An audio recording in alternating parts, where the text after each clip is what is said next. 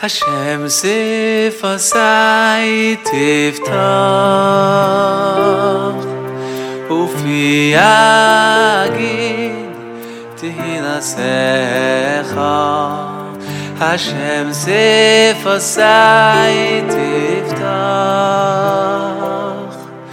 Ufi agid Hello and welcome to Praying on Purpose. This morning I would like to offer two final reflections on the bracha of Elokai Neshama before we move on, at least for now, um, and take leave of this really, really fascinating bracha. The first point I would like to make is that this bracha seems to track, if you will, the lifespan of the soul. Right? The bracha begins by telling us that God created us with a soul. Last week we reflected briefly on the different expressions that are used to describe creation. This soul has been placed, implanted, if you will, within inside of me, and you, God, see to it that it is guarded within me. Right? This is an allusion to the fact, as we have discussed on several occasions, that there is a natural tension between the body and the soul, but you, God, protect this soul and make sure that it is able to be safeguarded within me.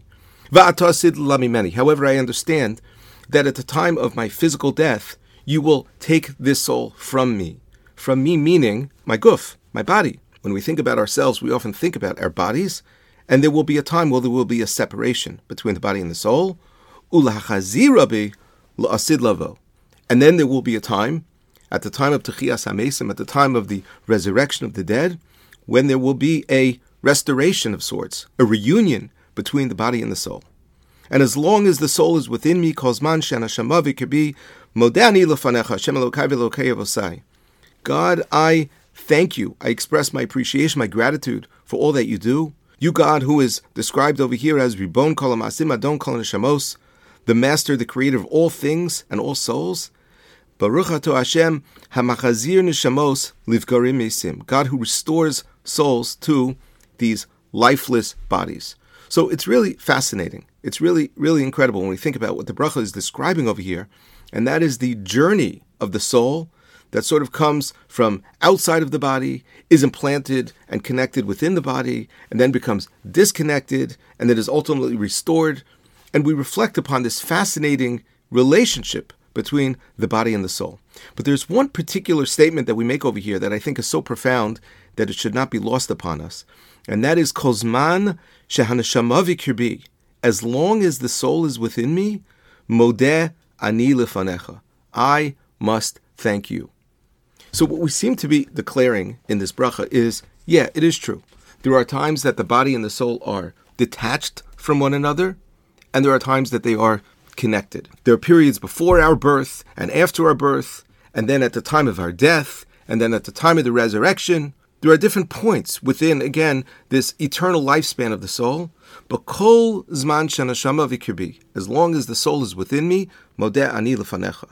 And this declaration is a very, very powerful statement. And what we are saying is that as long as our body is contained within our soul, we have a sacred obligation to say, Thank you, Hashem. Now, it is well known that that word modeh means thank you, right? Like the first words we say in the morning, modeh ani lefanecha, I thank you but it also means to admit, because there's an implied admission of sorts of our dependency upon God. And as long as we are alive, and as long as we are fortunate to be the beneficiaries of God's kindness, we must say thank you. And with this, I would like to share with you the commentary of the Ramban as it appears at the very end of Parshas Bo.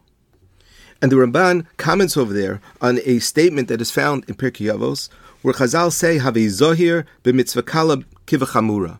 Chazal tell us that we should be very mindful and diligent when it comes to the performance of all mitzvos, even a mitzvah that appears on the surface to be a mitzvah kala, like a light mitzvah, a mitzvah that is not so weighty like one which is described over here as a chamura.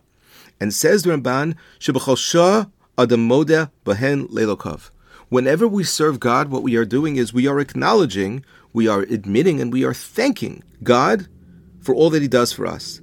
Vikavanas kol hamitzvos shenamim belokenu v'noda ilav shehu. Says the Ramban, you want to know the purpose of all of the mitzvos?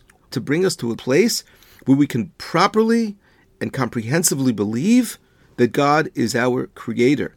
And then the Ramban says, Vihi kavanas hayetzira This is the very intent, this is the objective of the entire creation.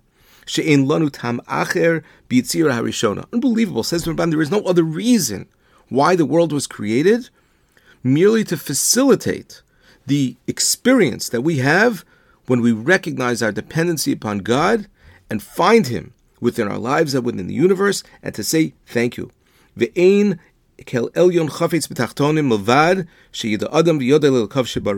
that God has no desire, so to speak, with us down on earth other than us coming to this recognition. And the Ramban goes on to say that that's why we come to shul, and that's why we daven, and that's why we come together as a group of people, so that when we do so, we are able to strengthen one another and to give each other chizik, says the Ramban, and that we could, could declare together, Amen, Yehei Shmei Rabbah. This is, says the Ramban, the purpose of creation. This is why we are here. We are here so we can say thank you so we could recognize that we have been the fortunate beneficiaries of God's kindness. And then the Ramban goes on to say that this is why God performs at times supernatural miracles to get us to understand and to appreciate that everything in the world is a miracle. And when we look at the supernatural, we can remember the miracles that are embedded within Teva, what we call nature. But you see from the Ramban, he's essentially reflecting the same idea that we declare in this bracha, and that is Kol Zman Shenashama Vikirbi. As long as the soul is within me, Modeh Ani Lefanecha. As a matter of fact, as long as the soul is within me, it is my responsibility, my role. It is, as Ramban says, the very pretext for my creation. The reason why I exist is so I could recognize and express my thanksgiving, my hodah, to HaKadosh Baruch Hu, thank you for all that you do for me. And so therefore, in this bracha of Elokai Neshama, as we track, like I said, sort of the lifespan of the soul, and then the soul goes in and out of different points within our life, before we're born, after we're born, when we have physical death, and then we come back at the time of Techiyas Amesim, all of this, all of the different stages and phases of the soul's existence, Kozman Shehanashama Vikirbi, as long as there is this connection between the neshama and the guf, modeh ani lefanecha. I must thank you, God, the one who is able to restore souls to lifeless bodies. This is the first ta'ara, the first reflection, if you will, that I would like to offer this morning. The second thought that I would like to share with you is one that reflects upon the unique relationship between the body and the soul, the guf and the neshama.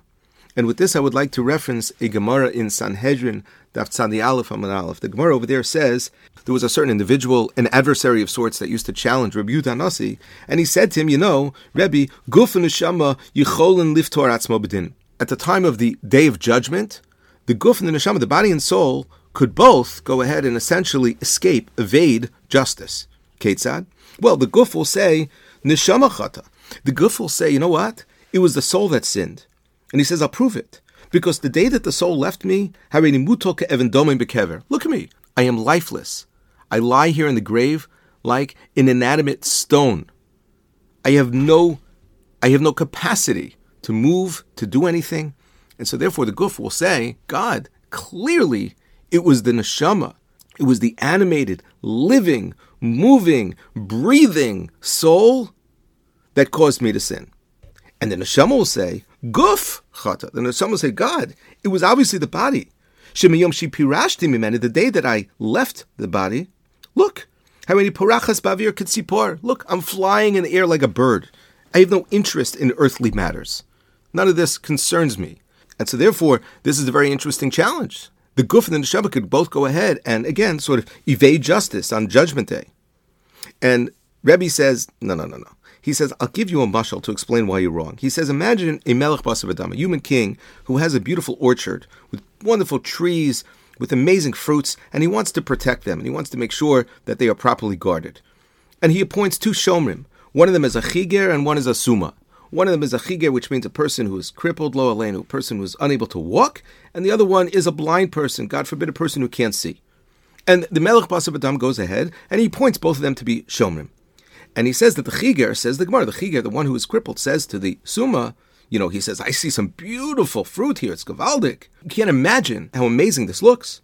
So the, the, the one who can't walk says to the guy's blind, Put me on your shoulders, and I will tell you where to move. I will help you navigate, and together we will make our way through the orchard and enjoy the incredible fruits that we can take for ourselves.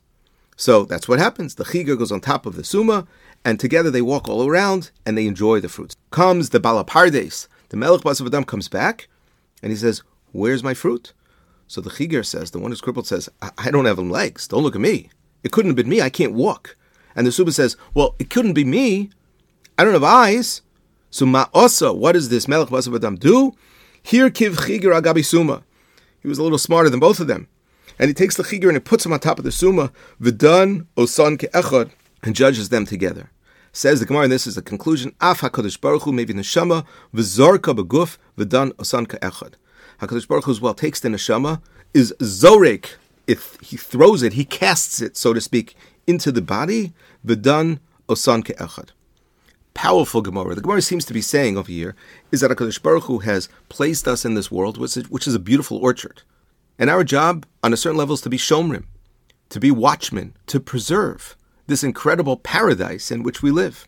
And of course, there are many challenges along the way, and there are many, many desires that we have. This is our job, to serve as shomrim. In the Sefer Rav Wolbe explains that HaKadosh Baruch Hu points, so to speak, to shomrim for this task.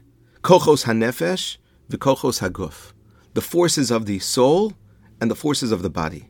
And he says, Shnehem, both of them are shomrim for this incredible pardes. They are both watchmen. And the difference is, as we know, that the kochos haguf, the physical desires that we have, they are like blind.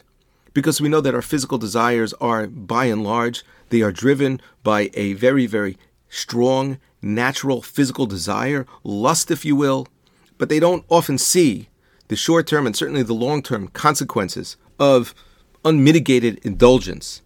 However, the kochos hanefesh, the forces of the soul, they're very smart, they're very intelligent, they can certainly see.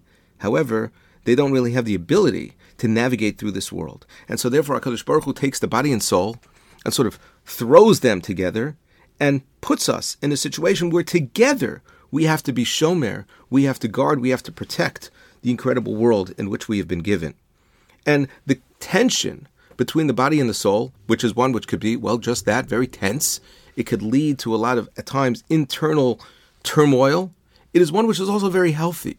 It is one in which we are able, if we think carefully at any given time, about how we can use our kochos hanefesh to drive and to motivate and to inspire our kochos haguf, and vice versa.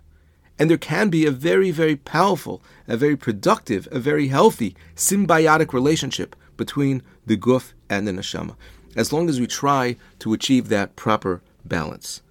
It is not that HaKadosh Baruch Hu is going to judge the body, nor is HaKadosh Baruch Hu going to judge the soul. HaKadosh Baruch Hu will judge human beings. And human beings are a fusion, as we have been discussing, between the body and the soul. And so, therefore, it would seem to me that when we recite this bracha every day, the bracha of Elokai Neshama, and we reflect upon the very, very unique relationship between, between the two, as long as the two of them are connected, there's incredible potential that I have as a human being.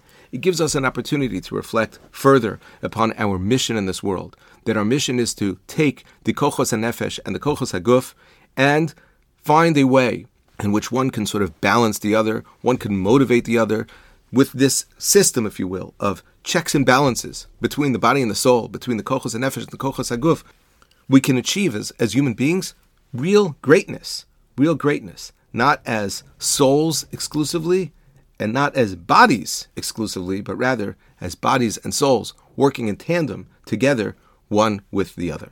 Thank you so much and have a wonderful day.